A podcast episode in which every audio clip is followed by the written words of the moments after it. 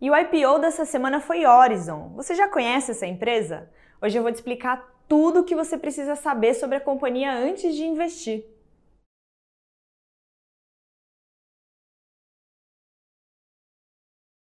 Olá pessoal, eu sou a Daniele Lopes e eu tô aqui de volta para trazer informações sobre os novos IPOs da bolsa. Hoje a gente vai falar da Horizon Valorização de Resíduos, que vai negociar com o ticker ORVR3. Se você já conhece a empresa e quer saber só sobre os seus lucros, riscos ou os múltiplos, só procurar aqui embaixo na barrinha que a gente dividiu para você. Mas para quem ainda não conhece, vamos lá. A Horizon é uma operadora de aterros sanitários. Ela não faz a coleta ou transporte, ela apenas garante o tratamento e a destinação correta do lixo. Hoje, cerca de 45% das receitas da companhia vem de contratações públicas, que são os aterros sanitários e a incineração de resíduos, e os outros 55% vêm da iniciativa privada em diversas divisões. Apesar da Horizon existir desde 1999, foi somente em 2013 que a companhia realmente encontrou a sua vocação em projetos de tratamento de resíduos sólidos. A Horizon, até recentemente, se chamava Rastec a Rastec era meio que uma faz-tudo. E durante esse período foram nove aquisições que eles tentavam fazer para operar em aterros sanitários, mas também operavam em fábricas de equipamentos, tratamentos de água e por aí vai. E claro, a falta de foco trouxe grandes dificuldades para a gestão. Era muito cacique para pouco índio. Com os aportes de fundos de private equity e captação de empréstimos para um crescimento que não veio, a companhia se afundou em dívidas. A antiga Rastec chegou a operar com dívida líquida EBITDA de enormes 12 vezes. Mas em 2013, um time novo chegou e reestruturou a companhia. E aí foram seis anos do processo de reestruturação e de 2018 para 2019, com a casa organizada, a companhia passou a se chamar Horizon, com foco apenas na gestão de resíduos. Como você pode imaginar, a coleta de resíduos depende majoritariamente do poder público, e no Brasil apenas 5,7% dos resíduos gerados são destinados da maneira correta. E sem a destinação correta, os lixos ficam largados a céu aberto, propagando doenças e poluindo nossos reservatórios de água, os lençóis freáticos. E a Horizon viu ali uma oportunidade e hoje a companhia já é responsável por 10% do volume de resíduos tratados adequadamente no Brasil. A empresa possui cinco aterros sanitários e três plantas para tratar os resíduos perigosos. E a companhia já opera em seis estados no Brasil e está com projetos de expansão em desenvolvimento para o Rio de Janeiro, Pernambuco e Paraíba. Hoje, também são mais de 500 clientes corporativos, e aqui eu cito Braskem, Mercedes, Wilson Sons, Dupont, Cirela, Michelin, entre outros. E a estratégia atual da companhia é basicamente expandir as plantas de beneficiamento, os aterros sanitários, para ampliar toda essa capacidade de atendimento. A Horizon atua nas seguintes fases: tratamento e destinação de resíduos, beneficiamento de resíduos e energia biogás com a redução da emissão de CO2. As linhas pontilhadas nessa imagem são os projetos que ainda estão em desenvolvimento e vão possibilitar outras formas de tratar os resíduos coletados. E as receitas da companhia são divididas da seguinte forma: 65% em tratamento e destinação dos resíduos perigosos e não perigosos, 16% em exploração do biogás, energia e créditos de carbono, 13% em beneficiamento de resíduos e 6% em engenharia ambiental. Essas receitas estão diretamente ligadas ao volume de lixo. Quanto mais lixo, melhor. E vale ressaltar que o lixo é positivamente beneficiado pelo crescimento do PIB. Em 2013, com o PIB crescendo 3%, o volume de resíduos da companhia cresceu 55%. E de 2014 em diante, a crise e a consequente queda do PIB foram acompanhadas pela queda no volume de resíduos. Com os dados divulgados entre 2017 e 2019, a receita líquida da Horizon cresceu em média 15% ao ano.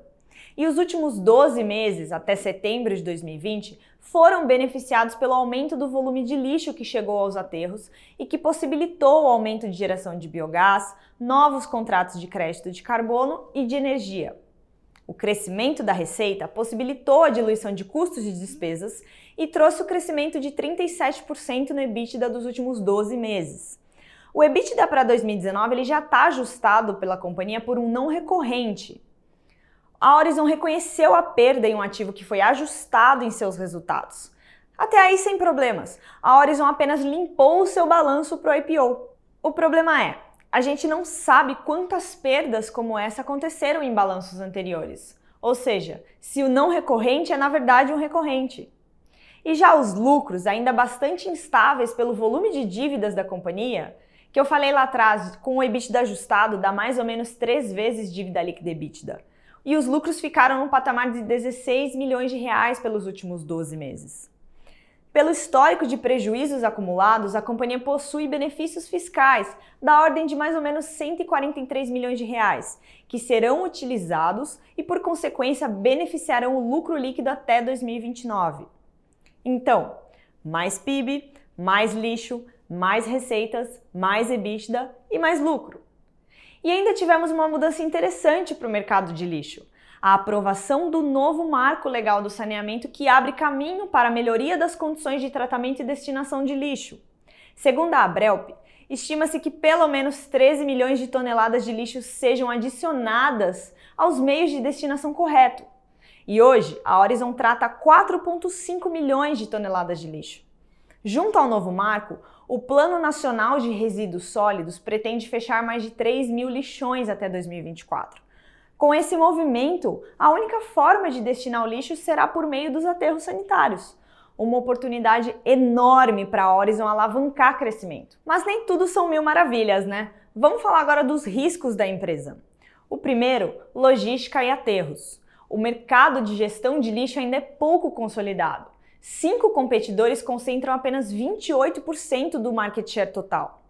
Todavia, existem barreiras de entrada locais. Dado o custo do transporte do lixo, a proximidade com o aterro é bastante importante no negócio. E nas regiões que a Horizon possui aterros, ela é a única provedora de gestão do lixo, o que gera uma barreira de entrada natural. Além disso, os aterros demandam alto investimento e muita burocracia envolvida. Aterros levam até 10 anos para ficarem prontos e possuem inúmeros requisitos ambientais para evitar contaminações. Tratar do lixo não é nada fácil e depende demais do poder público, o que nos leva justamente para o segundo risco. Cerca de 45% das receitas da companhia vem de contratações públicas. Todos nós sabemos dos grandes problemas que as esferas do governo criam para pagar hoje em dia. E as prefeituras, que são os grandes clientes da Horizon, são os piores pagadores. Os contratos do setor público podem ter em média até 30 anos de duração. Claro, caso a companhia falhe na prestação de seu serviço, o poder público pode extinguir esse contrato. E o terceiro principal risco para a Horizon é a alavancagem. A companhia possui uma condição financeira ligada aos cenários. Para crescer, ela precisa investir em aterro, infraestrutura, plantas de beneficiamento e pessoas. É um negócio de alto capital intensivo. Eles já tiveram problemas com aquisições mal sucedidas e endividamento elevado. Das dívidas mais preocupantes, uma CCB emitida com taxa de 21% ao ano será quitada com os recursos do IPO. Com o pagamento de uma dessas dívidas com o recurso do IPO, a companhia ainda vai ficar com 245 milhões de reais de dívida em aberto, ou seja, um patamar normal de 1.8 dívida líquida EBITDA, mas ainda não pode ser considerado extremamente confortável para grandes aquisições. Mas agora vamos falar do IPO. A oferta será primária, de no máximo 390 milhões de reais, e secundária de no máximo 67 milhões de reais. Dos recursos primários do IPO, 27,5% serão para investimentos, 37,5% em aquisições potenciais, 18,5% para amortização de dívida e 16,5% para capital de giro. O controlador atual, a Inovatec, vai permanecer com a maioria das ações.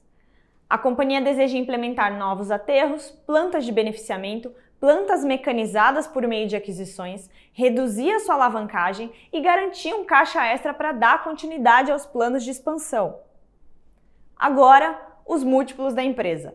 Esses dados que eu preparei foram calculados utilizando o EBIT de lucro dos últimos 12 meses.